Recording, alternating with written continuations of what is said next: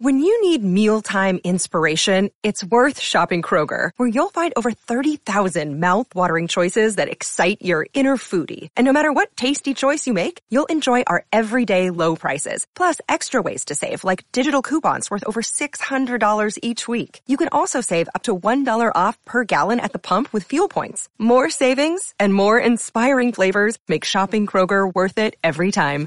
Kroger, fresh for everyone. Fuel restrictions apply. You're listening to the Impact Theory Podcast, your source of empowering ideas and actionable techniques from the world's highest achievers.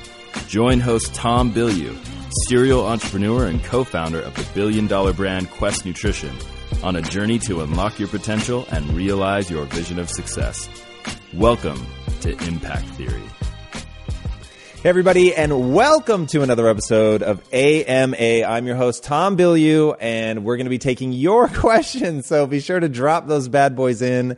And by the way, forgive us if um, Wookie goes bonkers because we've got a bunch of family in the house today, so she is not locked up per usual. Uh, so madness may ensue. All right, first question. Let's dive right into this bad boy.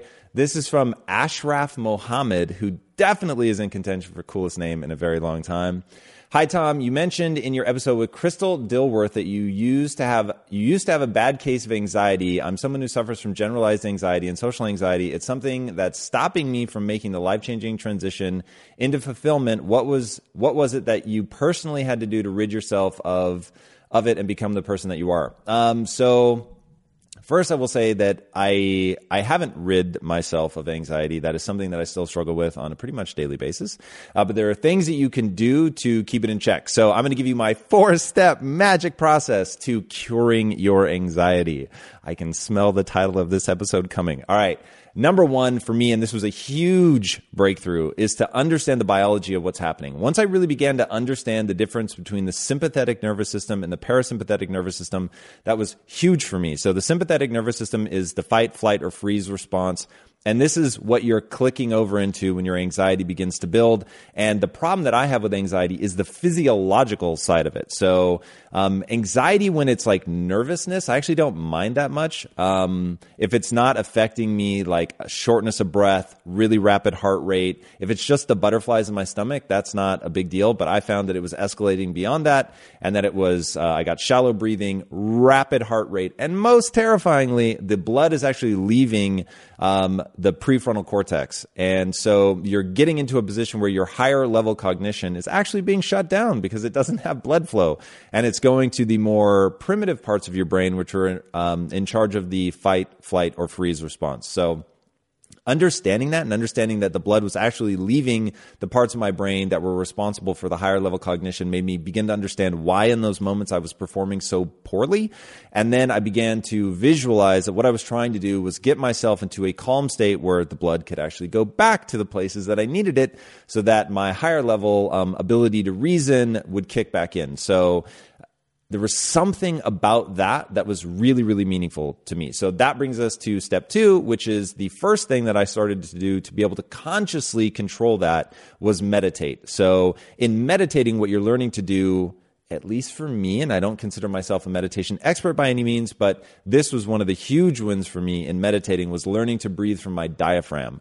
Now, breathing from your, I literally just did it. Uh, breathing from your diaphragm instead of from your chest, right? So most people breathe like this and it's all in your upper chest. You're not getting a very deep breath. A and B, there's something um, in breathing from your diaphragm that triggers your parasympathetic nervous system. The parasympathetic nervous system is the opposite to the sympathetic nervous system, which is fight, flight, or freeze. Parasympathetic is rest and digest. So, in meditating and learning to breathe from your diaphragm, in learning to consciously calm yourself down, meaning you're lowering your heart rate, you're breathing much more deeply from the diaphragm getting the blood reallocated to the parts of the brain that are actually useful. Um, that meditating was my first step into that, where I realized, whoa, even even one breath from my diaphragm had a really big impact. And so I realized no matter how stressed out I am, no matter how much I'm freaking out about something, it becomes merely a question of duration of diaphragm breathing or meditative breathing for me to get calm again. And so the hard part for me was psychologically being willing to do that when I was in like a business meeting or something because people want to know what the hell you're doing, why you're breathing so strangely. Uh, but nonetheless, it really helped calm me down. And if you see me before I walk on stage, always and forever, every single time I've ever done it, uh, you can see me doing meditative breathing as they're doing the intros for me. Um, so, learning how to do that is really, really critical. And that brings me to the third thing, which is to practice under pressure going from the sympathetic nervous system to the parasympathetic nervous system. So once I could visualize it, and then I learned to meditate so that I could consciously slow myself down. I needed to be able to do that in high pressure situations. Um, one of the things was in business, that was often where I found that my anxiety was kicking up. There were high stakes. You know, you're in a meeting where if you're able to convince people to do something, it has a significant impact on the company. And if you're not, then it has a negative impact on the company. So, um, using those times in business to practice that became very, very useful for me. And that's where I began to develop this notion that all of life is but practice. There is no performance. And that was just a mental decision that I made. No one thing. I wasn't going to allow it to be performance. I was going to always ensure that I viewed it as practice. And then the other thing that I've used is video games. So first person shooters tend to put you in very stressful situations where it feels like there's stakes, but there's really no stakes. And it doesn't matter if you're breathing funny uh, to calm yourself down. And also in that, I realized that there's another part of calming yourself down, which is to be aware that everything is escalating and that it's spiking really fast, which is one of the ways that anxiety bites you in the ass, is it spikes really quickly. And you don't have a chance to like use your meditative practices and everything to calm yourself down. So I found that same thing was happening to me in first person shooters. So it gave me a chance to practice over and over and over that as I felt that initial spike, that I would even mentally, so not just physiologically with the diaphragm breathing, that even mentally I would say slow down, which was a big part of it. It's, it's the notion of slowing down, not letting my brain ramp up, not letting my heart rate ramp up, not letting my breathing get faster, like to literally just in that moment everything from my posture, relaxing my posture. Um, you know, you're making these crazy facial expressions, and all this stuff feeds into this loop. So, relaxing my face, relaxing my posture, and understanding that I will actually play better if I stay calm. I don't focus on like speed of movement, that I just relax into it. And that keeps you from slipping into the sympathetic nervous system. And then the fourth thing is get really good at the thing that you care about that's causing your anxiety. And a lot of anxiety is that fear it's you're rehearsing a future um, that hasn't happened right? So you're panicking that something bad is going to happen that you're going to underperform whatever. And so that begins this um, suicidal anxiety loop. And some of that not all of that but some of that is born of the fact that you're not confident in your skill set yet. So to give you an idea when i used to do lives and this was back in the periscope days i would have i'm not joking like 7 to 15 people show up to a live and i was in an out and out panic and because I wasn't confident in my ability to do this. And so doing it over and over and over and over, you just start getting confident. And that confidence and that exposure to it, uh, immersion therapy, if you will, doing it over and over with the mentality of practicing, knowing how to diaphragm breathe, all of that, you just literally practice um, going through that and getting good at it. And that feeds into your confidence. Your confidence then feeds back into the loop that cancels out the anxiety. So there it is. Those are my four steps to curing your anxiety. Curing's a bit of a cheek because honestly, I still deal with it, but I feel like I deal with it way more effectively than I used to. So hopefully that benefits you guys as much as it's been amazing and utterly transformative for me. All right. Next question is from Charlie Mason. What book, site, or person will help me learn about the microbiome? That is a gigantic question. Uh, so the microbiome is absurdly complicated, but uh, an amazing follow up question to the first question about anxiety, because I believe that the microbiome uh, plays a massive role in anxiety and depression. I think that's going to come out more and more and more, uh, but you'll be able to see people talking about that even if you read the books that are already out now. Um, I would start with the human superorganism, um, and I would also start with the gut mind connection. That's by Dr. Emeran Meyer and we just had him on a new show that we're doing called Health Theory, which, by the way, check that out. I'm super curious to see how this audience responds to that. I have a big fear, maybe not quite the right word, but I have reason to believe that we're actually going to have to separate it and put it on its own channel. Um, so I'll be announcing exactly where we put that show in the future. Uh, but we started shooting a show called Health Theory, and uh, Dr. Emeran Mayer, Meyer, Meyer, Ah, interesting. So this is Lisa's obsession. Uh, so yeah, hit a thumbs up if you guys want to see Health Theory. Drop into the comments. I'm super curious. Uh, I'd really like to know how many people would like to see it on this channel because there's a saying called view velocity that YouTube cares a lot about. And if we don't have view velocity, then it actually damages the channel, which is why we think we have to move it to a separate channel. So anyway, uh, but let us know if you'd like to see it. That would be my fantasy since I really believe to pull people out of the matrix, then we have to address the microbiome. What's that? Yeah, 2018. Cool. All right. So um, those are the those are the two books I would start with. Check out Robb Wolf, uh, his podcast. It comes up a lot. It's not the primary focus of the show, um, but they talk about it a lot. His book Wired to Eat is also great. Again, it's not entirely focused on that, but it comes up a lot. Um, so those three will get you started. Be a nice primer. You'd have a pretty good idea of where to go from there. So, all right. Next question is from Katie TK from Facebook. Hi Tom. How do I stop planning my entire life? Why would you want to? Um, I'm constantly thinking about the future and setting alarms to remind me of things. How can I start living in the now and not stressing about my future? Ooh, God.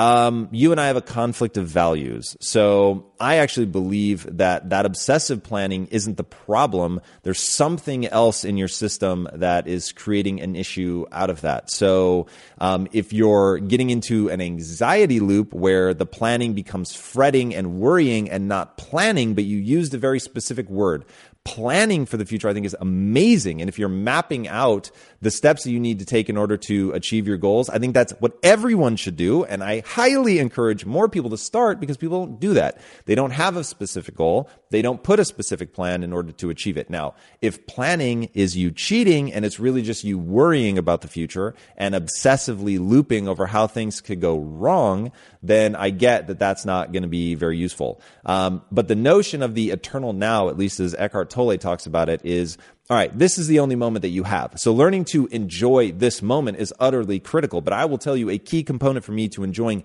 this moment is knowing that I'm working towards something very specific. So I'm a huge believer that you need to enjoy the struggle because the struggle is the only thing that's guaranteed. So whatever it is that you're fighting for, you need to really believe in that. It needs to be very important to you. It needs to matter. It needs to give you a sense of purpose and significance. And in fighting for it and doing it and practicing it and getting better in this moment, that needs to be something that you love and is exciting for you.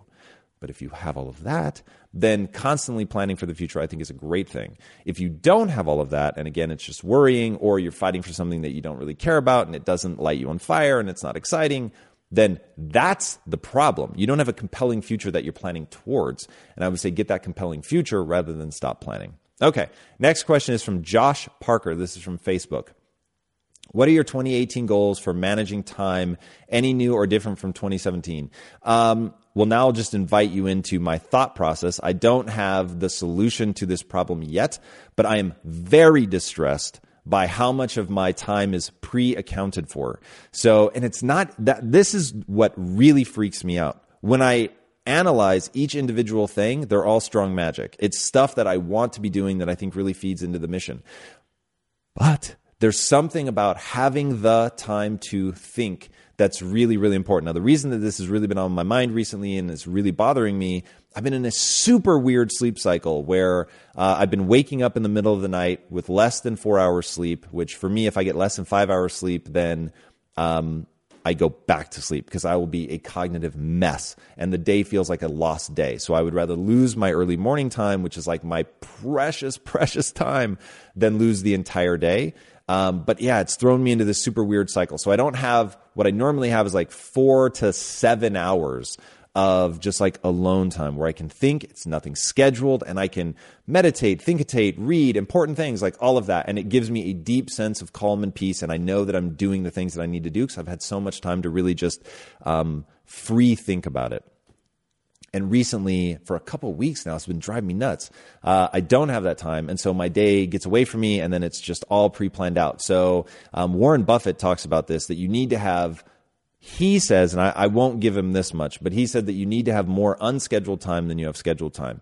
So uh, just ha- that hasn't worked for me, but I like to have close to 50-50 and if i can have more that would be amazing um, so that's that's what i'm thinking about otherwise my time management is so like i'm so ruthless about it that i don't necessarily have a new system that i'm trying to bring into place and for anybody that doesn't already know my system um, the key is just to keep it short, because I've talked a lot about this. The key is the important things list, that you have a list of the important things you should be doing. I don't check email. Those two things, important things list, which I obsessively go through. It's not about thinking, it's about action. And then not checking email so other people aren't dictating my schedule and I'm not in sort of a social media esque um, feedback loop of like just on to the next one, on to the next one, on to the next one, right? So um, you want to make sure that you're doing the most important things you need to be doing to make your goals come true. And the likelihood that someone has emailed you those in the exact order that you need to address them is exactly zero. So I tell people to feel a deep, deep sense of shame every time you're checking your email because it means that you believe that someone on the outside knows better what you should be doing for your business than you. Now I get it. There's certain things that are going to come into your email that are important and are a key part of what you're trying to move forward. I understand that. Uh, but to give you an idea, that's true for me as well, right? As much as for the next person. And I, even with my assistant going through my email, I respond to less than it's less than three emails a day, that is for sure. Sometimes it's less than three emails a week. So I'm telling you, it can be done. Uh, that was true for me even when I was at Quest. So, and yeah, I mean, that was a billion dollar business. I mean, it's just like you can do it. It is a discipline. It is something you either value in your life or you don't. So train yourself to not do that. All right. Next. Oh, that's so not what I hoped would happen.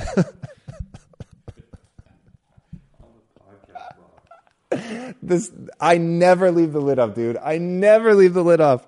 And the irony is today because um, Brady is sick. I didn't, and I knew that I'm touching all these things that Brady's touched.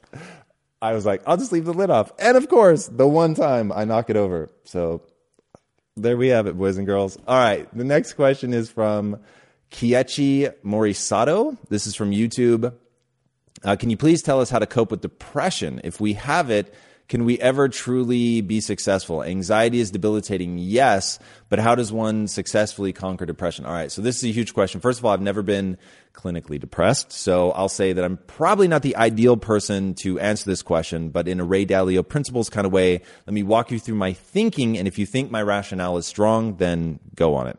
Um, so here's how I think about depression. It is a neurochemical wiring problem. So you have a real issue that you have to address that's either a chemical imbalance or you've just over time wired something in your mind that you're going to have to build something new to allow that to then break down. So the way that that works is a process in your brain called myelination. So uh, neurons that fire together wire together. Now I think of them as networks. So you've got these networks, and let's say one of these networks is anxiety, or one of these networks is depression, or one is joy, one is happiness, one is gratitude. Whatever you spend your time really focusing on, that network is going to get wired, and you're going to very easily slip into that. Now that is not discounting just like natural brain abnormalities that may lead to somebody having a, a hereditary um, like setting for depression right from the jump. But I think that even if you have that, what you'll find is as you go through the treatment process, one of the things that they're going to do is teach you to leverage those other networks. And I've heard this said by people that have struggled with clinical depression. So one, if you're clinically depressed, work with a professional. Two, don't be afraid to medicate. That may be exactly what you need to balance out the neurochemistry. And then three, focus on those networks and strengthening them. So if you know that you spend a lot of time with depressive thoughts, you need to immediately stop doing that. You need to put as much time and attention as humanly possible on the things you're grateful for. Literally just force yourself to sit down and think of things that you're grateful for. And even in a depressive state, like it can be the smallest, simplest things. Let me give you one running water in your house is fucking amazing. Warm water is in and of itself a miracle. Um, sanitation, like there are just really simple things that you could be over the moon about. The smile of a stranger, wind, right? Like there are so many little things that if you allow yourself to focus on them and realize that they're incredible, as Einstein said, you can live as if nothing is a miracle or if everything is a miracle and the choice is yours. So looking at the things around you and deciding that you're going to focus on those things and think of them as miracles. You're going to think of them as these incredible things that you're just grateful to be experiencing. Now, it's going to feel totally fake in the beginning. I understand that, but you're going to force yourself to keep focusing on that, focusing on it, focusing on it, and focusing on it in the frame framework of this is amazing. Now, if you do that, you're going to begin strengthening the gratitude network.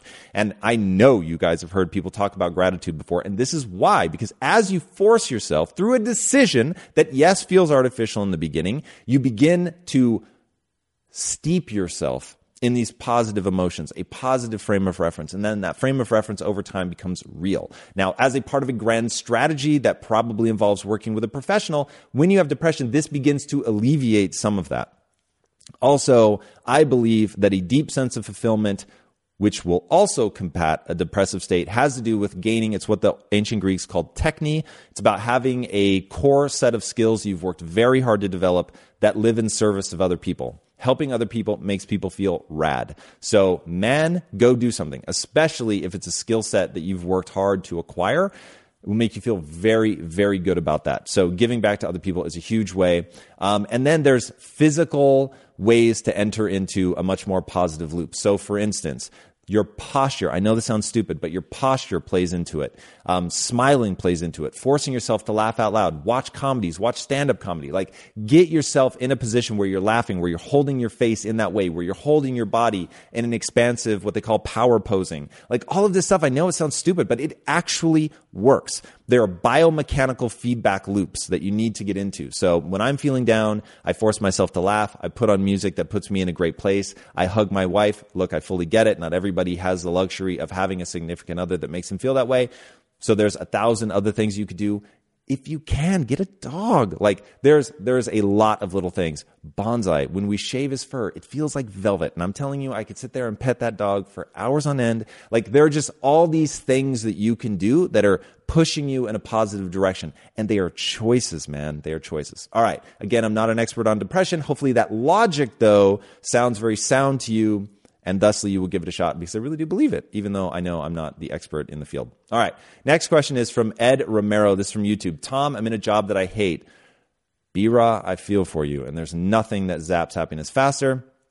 And the only way for me to afford getting out of this job is to do extremely well at it. So the question is, how do I generate the psychic energy necessary to be extremely successful in something that I have no passion for? This is really fascinating, but so I'm going to answer your question exactly as asked, but first I'm going to call bullshit. So it actually isn't true that the only way for you to afford getting out of that job is to do extremely well at it. Uh, so first of all, you could cut your expenses to the absolute quick. You could renegotiate your student loans if you have like looming student loans. You can even um, usually student loans will let you get a deferral for a few months or whatever. So there are things that you can do. Like if this is a really toxic environment, I just want you to know that there are a lot of solutions that may not seem immediately evident. But let's set that aside and let's say that you live in some magic land where it really is the only way for you to get out of this job is to first do extremely well at it. It's like the most dangerous game. We're trapped on an island with a crazy millionaire who's hunting you. And the only way he's going to let you off the island is if you get really good at whatever your job is.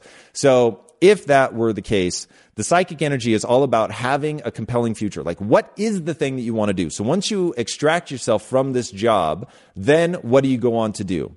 So if that thing that you go on to do really amps you up and you are super excited about that thing, then that's where this is going to give you the energy that you want. You're going to focus on that thing that you're super amped up about doing and you're going to recognize that the skill set that you need to get good at the job that you're currently in is part of that larger goal that you have that really excites you. And then you're going to have to be deadly efficient with your time to make sure that you're doing the things you need to do to learn and grow and get out of there as fast as possible. Because knowing that it's a short time frame is going to be one of the things that keeps you motivated. I think people can push really hard for acute periods of time. It gets very, very difficult without that love, that passion, that huge why, that just burning, crushing need, that thing that you love that you're so excited about. If you don't have that, I think you've really got to make the time period short. All right. So that's my advice. Get after it. Next question is from Blaine Goodwin. This is Facebook. Hey, I'm an entrepreneur and I also have bipolar disorder. In the last few months, I started a clothing brand. Awesome. I really think that I'm on the right track and I'm seeing good results overall. What encouragement might you have for entrepreneurs turning obstacles into platforms for growth? So, literally, based on the way you asked the question, read the book, The Obstacle is the Way by Ryan Holiday an amazing, amazingly powerful book. It's in my top 10, I think. I think it's number six of the most important books people should read in order if you want to be successful. So that really talks about what you can do to um, turn any obstacle into an opportunity to figure out what is it about this thing that I think is holding me back that's actually going to set me free to do the things that I need to do. So um, that that book does an awesome job of encapsulating it. But the idea is that depending on what you're looking for, you're either going to see the thing that's stopping you, or you're going to see an opportunity to do something amazing. Um, so I'll give you an example. So Elon Musk, right, looks at what's happening with. Um, he thought that electric cars were going to happen on their own. There was interesting government regulations that were happening, and he just thought, "Yep, this is all going to take off," and so I don't have to worry about that. And then he realized that the legislation was getting pushed back, and nobody seemed incentivized to do it. So he said, "Oh, I'm going to do it myself." And so, in building Tesla, obviously he's now built a multi-billion dollar company. So he's looking at a problem and realizes that if he can solve that problem he can also build a huge business. And um, this is one of those things that i keep telling myself i'm going to write down like a whole bunch of really amazing examples of where the obstacle in my own life actually became the way. Um, i haven't done that yet. Shame on me. Deep and abiding shame. Um, and so yeah. But that read the book obstacles away. It elucidates all of this. It's incredibly, incredibly powerful. In fact, here, here's a great one from my life. So my anxiety taught me how to meditate and meditation has helped me be way better at business. So in simply trying to not be in a constant state of panic, I had to learn how to uh, meditate, meditation led me to thinkitation and thinkitation has been one of the most incredibly potent weapons that i have as an entrepreneur. So there's a perfect example. The obstacle the anxiety that i felt was holding me back because i literally felt like when i don't have anxiety i feel like a superhero and when i have it i feel like literally incapable of anything. So in learning to address that i realized whoa i overshot normal and i got this tool that ended up being incredibly incredibly valuable. So there you have it all right, next question is from The Nameless on YouTube. That's literally their name. How does one become a better practitioner of being the observer of their self, as in with the thoughts and emotions that arise in certain situations? In this case, the ones that cause much angst. So this is what I call the overwatch mechanism. And I've never had to it's not true. I've detailed this before. So um, here's how it goes. If you want to improve your Overwatch mechanism, it comes down to self awareness and the self awareness of the, the emotions that are causing you angst. The way that you're going to do that is first, you're going to be really bad at it. So um, you're going to catch yourself like midstream, maybe five or 10 minutes into having an emotion that may even be causing you to react um, very uh, exaggeratedly. Um, you're going to recognize, oh shit, like I'm doing this thing and it's way overwrought so, but now I've caught it. And so what you want to do is back into it. So first of all, it's I'm having an emotion and it's causing this reaction. The next step is you want to get good at identifying what is this emotion? Oh, this is anger. This is frustration. This is jealousy, whatever. Then you want to figure out what's causing this. So that's the thing that you need to go through. So I am having an emotion, what the emotion is, and then what's causing the emotion. And then once you get good at that cycle, which will take time, but once you get good at that cycle, then you want to get on the cycle of doing all of it more rapidly. So recognizing that you're having an emotional reaction in the first 10 or 15 seconds. Then identifying what that emotion is really rapidly because you've had it so many times. Ah, yes, this is one of those, right? This is insecurity. This is um, anger, whatever. And then, ah, yes, here are the things that really set me off. These are my triggers. I know them. So that cycle happens very, very rapidly. And once you're at the root cause, then you can do something about it. Once you know why you're having an emotion and you're able to identify it very quickly, then you're going to be able to um, get in a positive loop of being able to catch it very rapidly and stop it, hopefully before or combat it may be a better way to think of it than just stopping it because you're going to go through a process of doing things to stop you from having that reaction. So what are those things, right? So if it's diaphragm breathing, if it's anxiety or something like that, um, if it's laughing out loud, if it's, you know, sadness, what, literally whatever you need to do um, to disrupt that pattern. So for me, I actually wrote myself a note one time, a letter because I knew that once I got angry, I would stay angry for a very long time. And that just seemed like a total waste of time.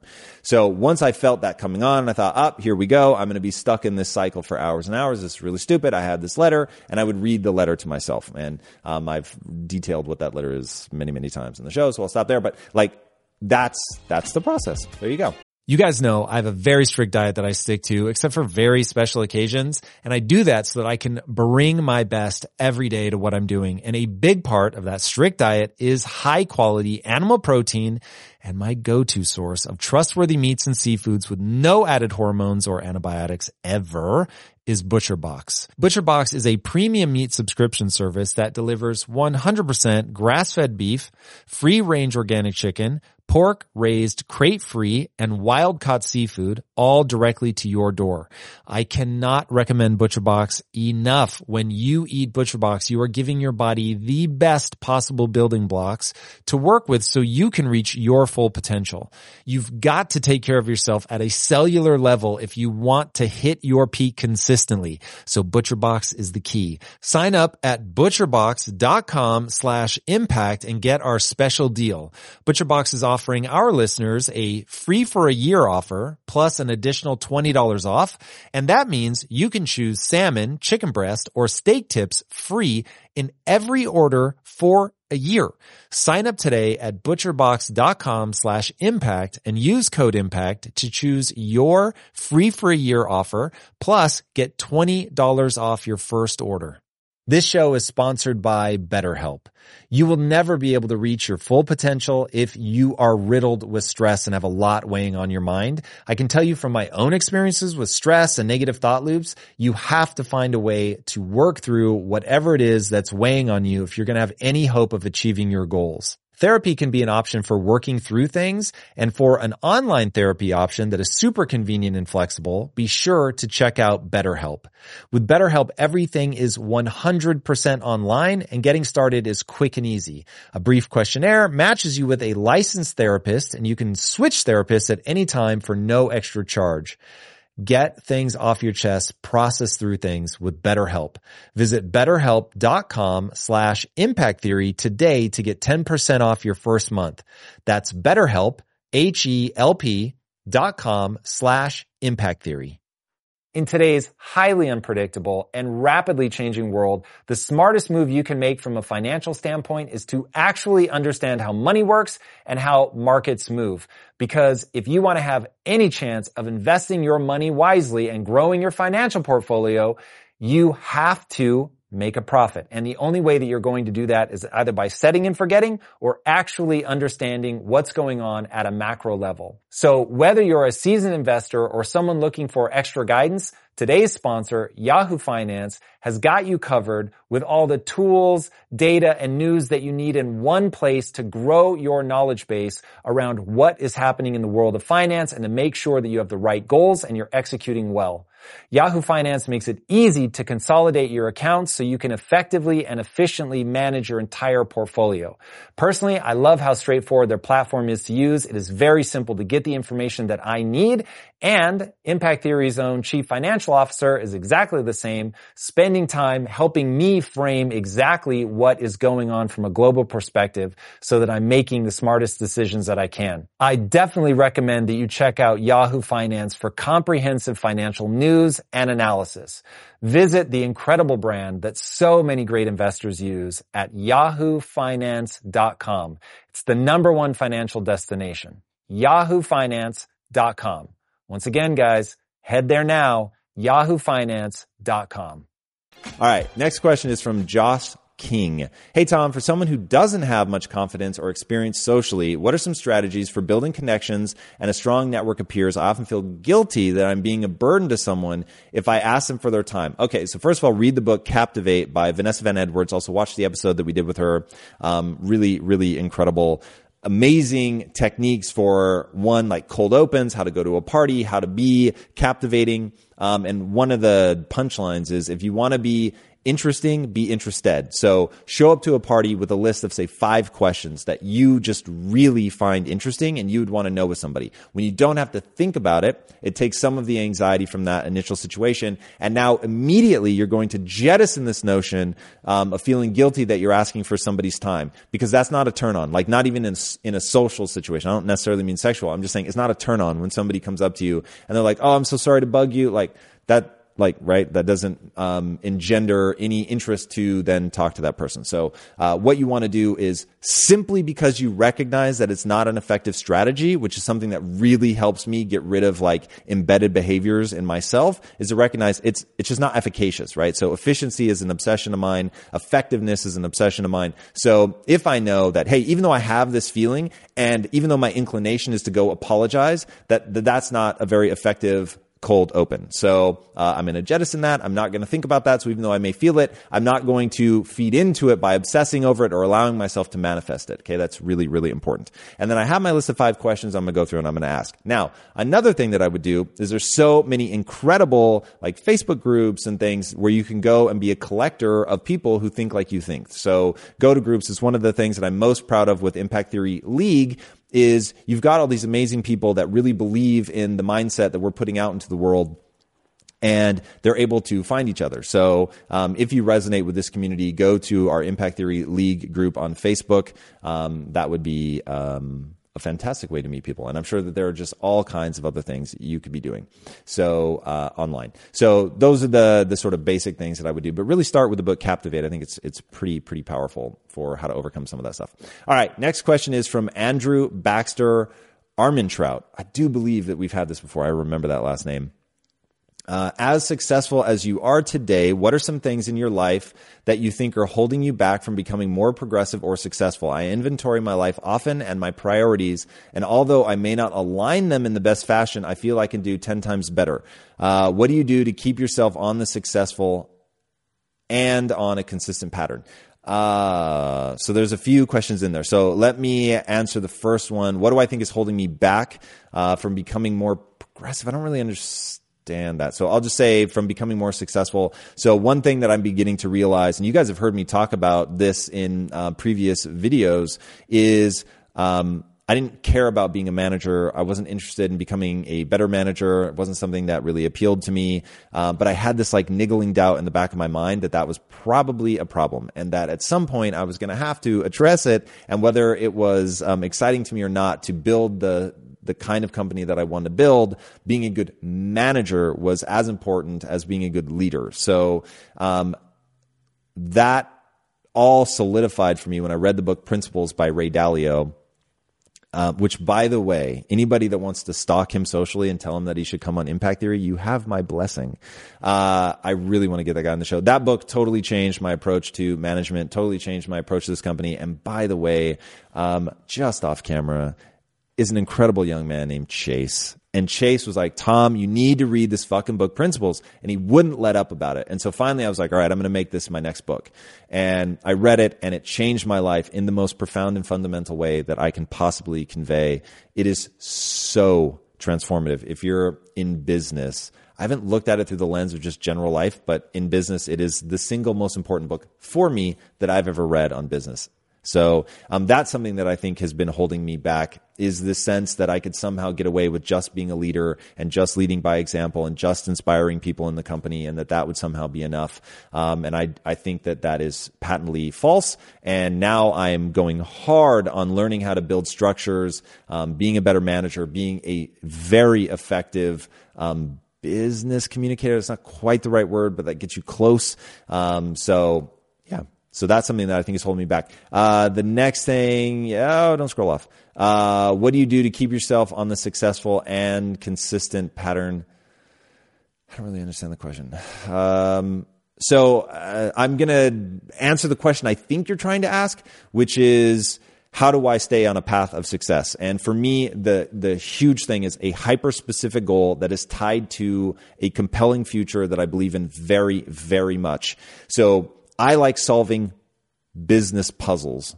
I hesitated there because I actually, I absolutely hate like, um, what are those puzzles? The the ones where like they have a thousand pieces. Jigsaw puzzle. Uh, I don't like jigsaw puzzles, but and I don't like those little fiddly um, like mind puzzles. But I love love business puzzles. There's something about the psychology when it's direct to consumer that I love more than I know how to convey. So like that is something I get very, very excited about doing and getting skills around that really, really excite me. Um, now on top of that, so the notion of technique, right? So I like getting good at solving those business problems and I insist that I build a business that helps people. So I have a set of skills that I'm really proud of, that really excite me, that in and of themselves, that struggle, I enjoy that. And then on top of that, it serves other people. And that's, that's a huge thing for me. So that's how I stay on that path. I'm very, very excited about what I'm building towards. I love the thing that I'm struggling with and it all serves other people. So you put those together. I think that's the magic triumvirate. So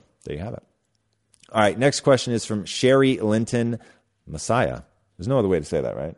That's just straight Messiah. Uh, from Facebook. Who have you had the most moving interview dialogue with and why? So basically, who's my favorite guest? Uh, that would be David Goggins. So David Goggins is amazing in every conceivable way. And researching him changed me at a deep and fundamental level, just like my boy Ray Dalio. Like when I was preparing for the Goggins episode, I was like, holy shit. I'm being changed in real time as i prepare for this episode. This is absolute insanity. Uh, and then sitting down with him was everything i ever hoped it would be. Uh, it is not surprising to me at all that that's our number one performing episode of all time. It's just absolutely a smash bang winner. Love that. Um, and yeah it literally has become like a thing in my life. When i'm really fatigued and i don't think i can do anymore i say either out loud or in my head Goggins, Goggins. And I know that sounds cheesy, but I actually do that just like that, by the way. Uh, and it kicks me in the ass and gets me going. All right. Next question is from Bradley Dean. Do you believe you have do you believe you always have to push so hard and struggle to succeed? What are your thoughts on law of attraction and how much emphasis on it, I think, do you put on your attitude in determining your results? Okay, so um, half of the law of attraction is amazing and it's all about you get what you focus on, and the other half is utter bullshit. And if you can't distinguish between the two, you are fucked, my friends. So it goes like this. Thinking about something is not going to do anything other than reinforce in your mind that thing. So it's putting your mind on that, which is very effective. If you say, for instance, um, I'm going to be successful. I'm going to su- succeed. Awesome. Because that's putting you in a positive place. I love that. And if you're thinking you're going to fail, it's putting you in a negative place. It's not great. So awesome first step. Now, if you think that merely thinking about it turns you into some antenna that is going to receive something from the universe and they're going to drop success in your lap, you will be so depressed at the end of your life because nothing will happen. Even if you're going to play the fucking lottery, you have to go buy a ticket. Okay. You had to get up. You had to choose numbers. You had to buy a fucking ticket. So it drives me nuts when people think that merely thinking about something is going to do it. Think about eating and see how full you get. Okay. Now thinking about eating is going to get you up. Maybe it takes you to the grocery store.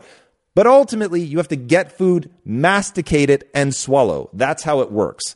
So people have got to understand at the end of the day, you've got to take action. You've got to have a very detailed plan. You have to have a massive set of skills that is going to allow you to execute and quite frankly, out execute other people who are also trying to do the thing that you're trying to do. So boys and girls, you get what you focus on. That is very true. But if you don't act, you're not going to get anything at all.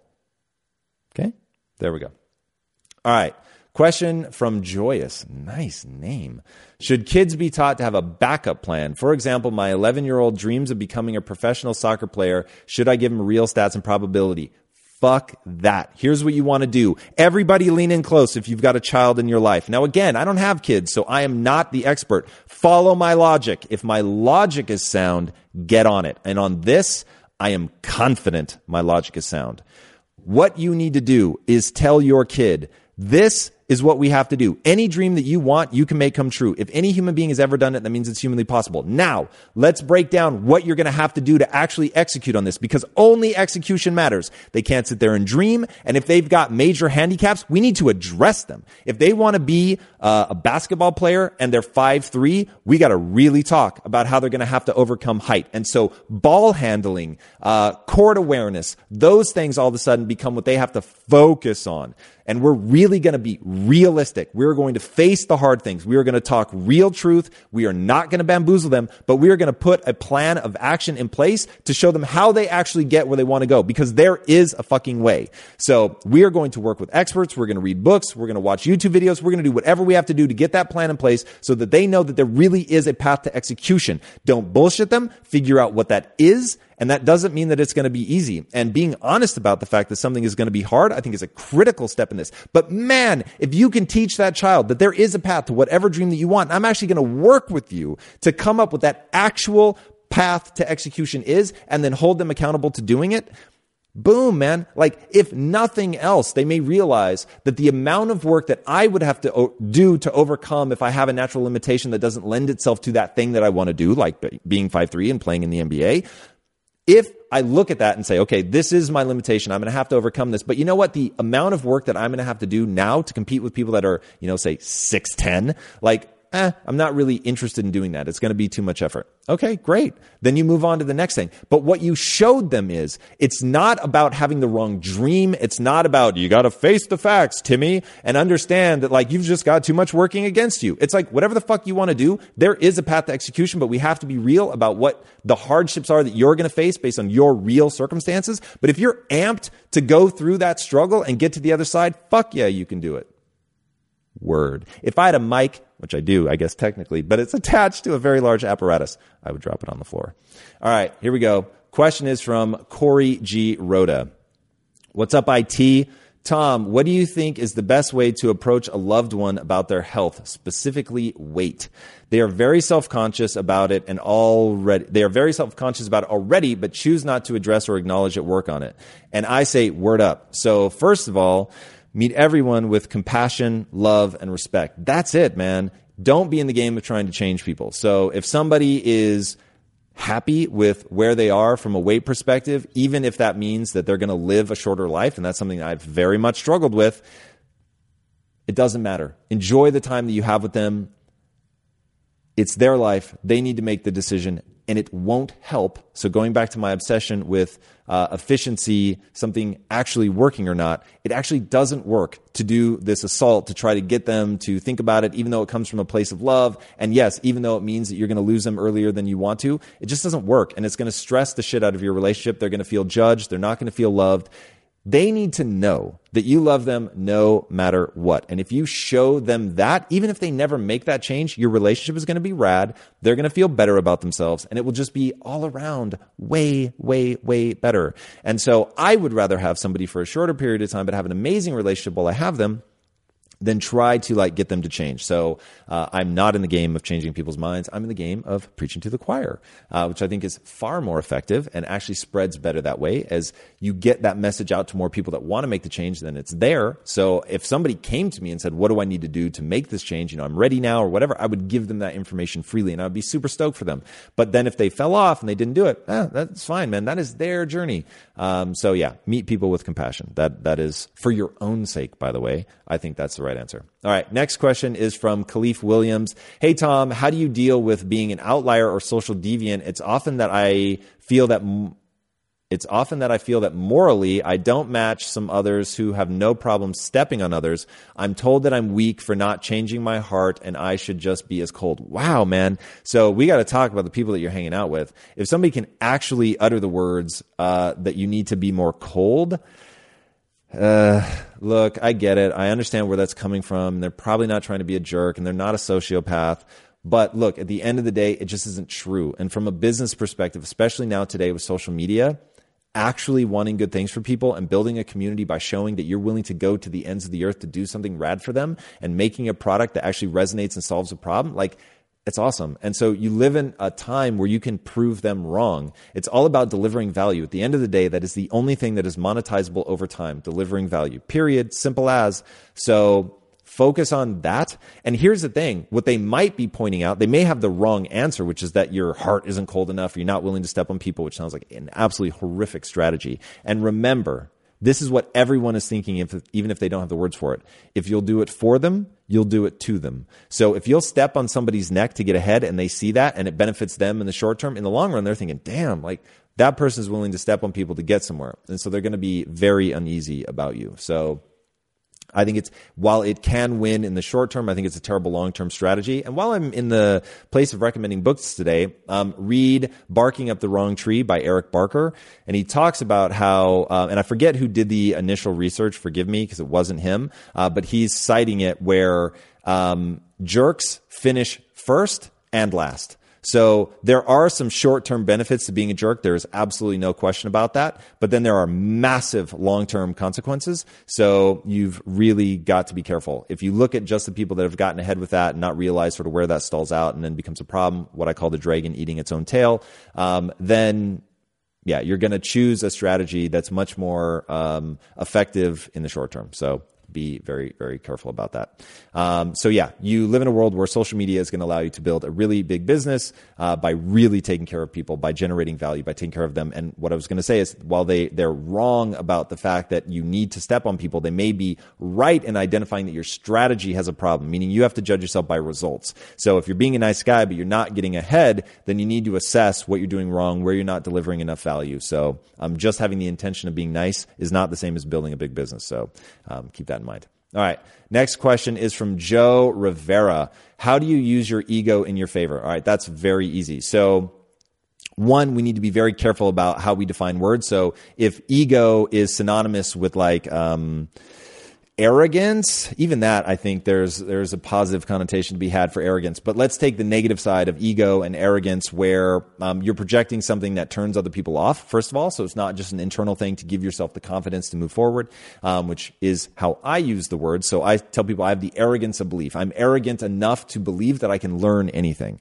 Um, so i don't believe that i'm necessarily great at you know whatever it is that I'm going to need to be great at to do something, but I really do have the arrogance to believe that I can get good at that, and I, that's been very very powerful in my life. And I use the word arrogance there because it's something that's born out of um, no like I have no concrete experience in that thing, and I still have the arrogance to believe that I can do it. But that comes from the confidence, which I've proven to myself over time that I'm very competent at learning. So confidence comes from competence. So that's it feeds into itself, where even though I have no experience in that arena, um, and so I'll call it arrogance because of that. It's really arrogance fed by confidence that comes from competence of being a good learner over time in other areas. So um, that's the thing. So and that's where ego really plays. So I've chosen to build my ego, my self esteem around being the learner. So instead of being right or being smart, which then makes you seem like a jerk for having the ego about that, my ego forces me to be humble because I actually have an ego around a willingness to be humble, to feed my humility, to focus on the things that I did wrong, to recognize that if I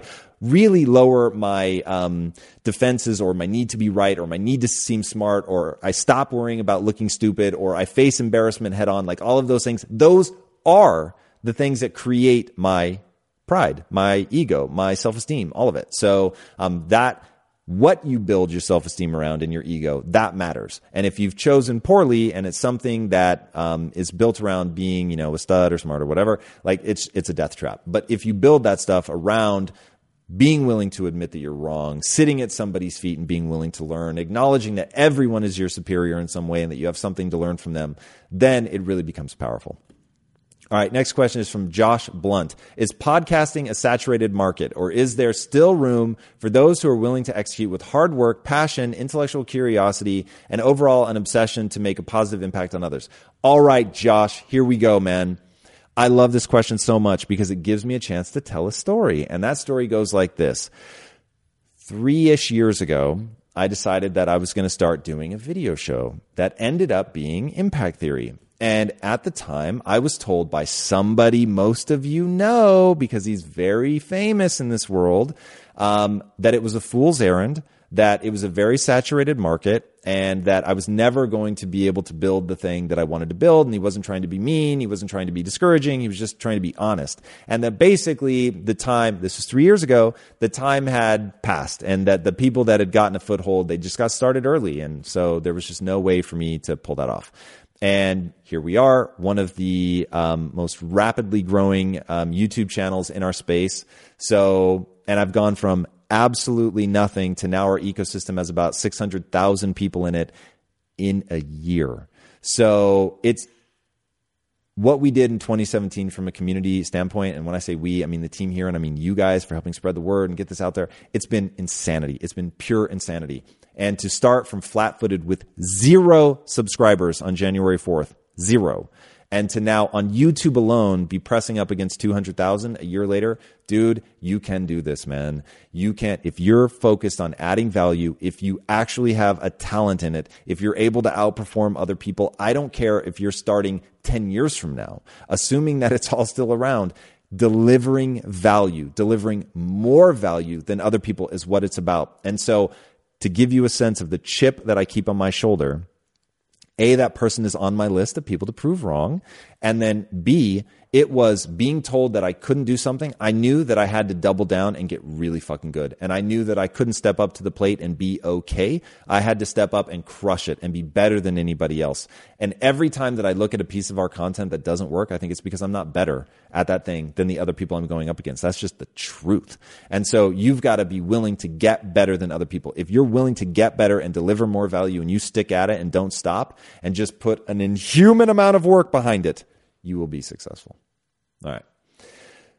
And by the way, we were told the same thing at Quest when we launched. We actually had a guy tell us, I need another protein bar like I need another hole in the head. And five years later, we were a billion dollar business. So uh, it's becoming a theme in my life.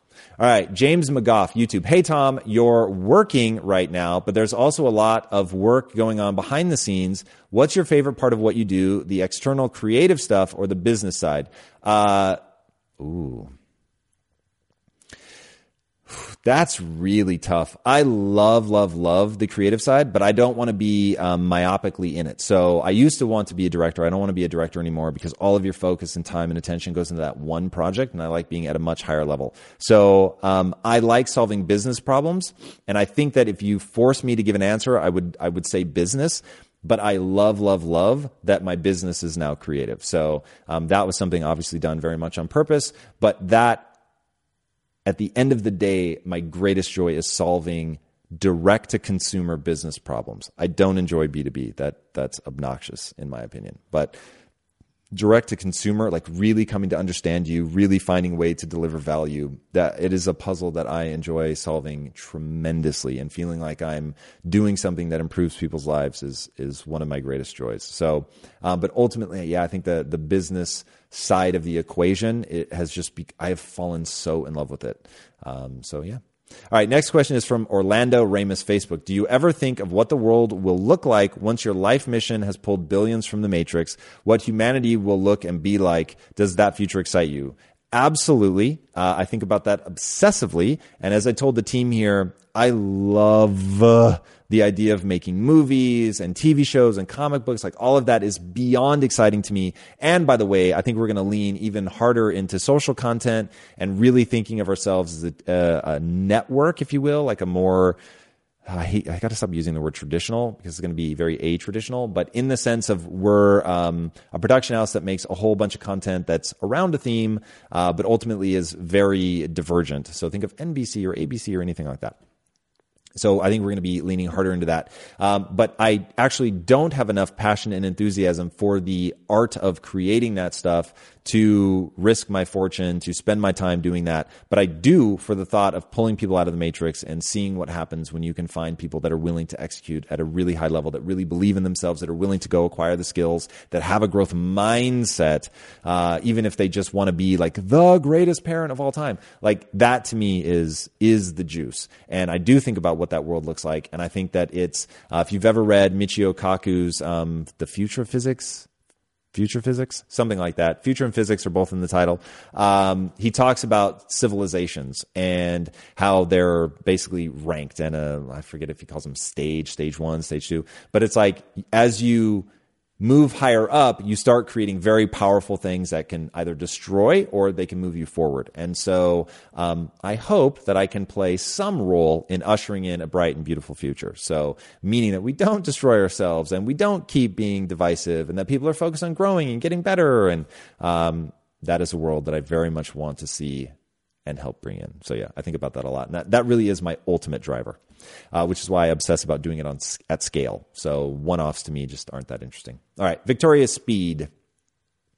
I've been struggling to make progress in my new business. I feel like what I need is a strong team, but I live in a new city where I don't know anyone and don't have a lot of extra money. Where should I start building the team? Okay, so lean in. Uh, those are excuses. And I say that only to just get past that fast so that we can get to what you actually need to do.